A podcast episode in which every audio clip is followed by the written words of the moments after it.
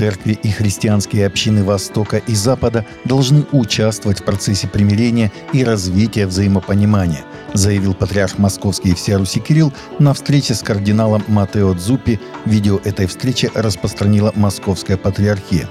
Когда возникает особое напряжение между странами и народами, церкви не должны уходить в сторону, а должны принимать участие в работе, направленной на примирение и развитие прочных отношений и, самое главное, на развитие взаимопонимания. В этом случае реальная политика выстраивается с учетом интересов стран и народов. Очень важно, чтобы христианские общины Востока и Запада принимали участие в процессе примирения, заявил патриарх.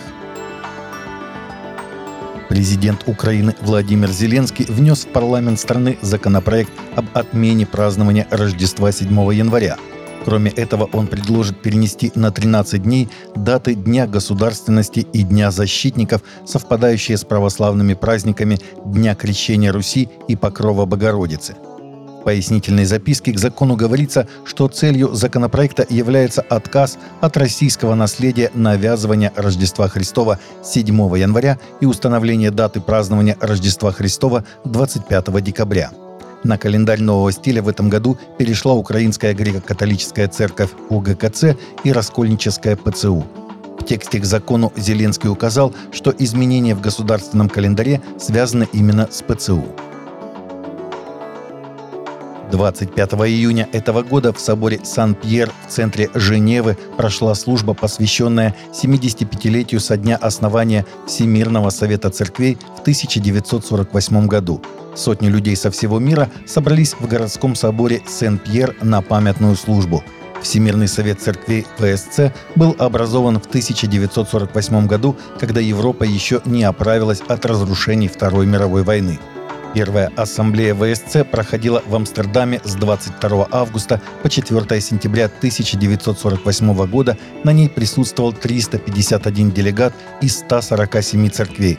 Выступая на воскресном богослужении, модератор Центрального комитета ВСЦ епископ Генрих Бетфорд Стром напомнил об основополагающем видении экуменической организации – Люди собрались вместе в Амстердаме в 1948 году с четкой целью объединить церкви мира и сделать их инструментом мира, сказал он.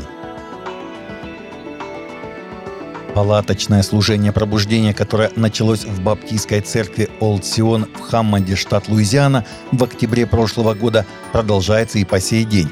Первоначально планировалось установить палатку на 4 дня – первый вечер, посвященный пробуждению, присутствовало около 125 человек, и 34 человека отдали свои жизни Иисусу Христу.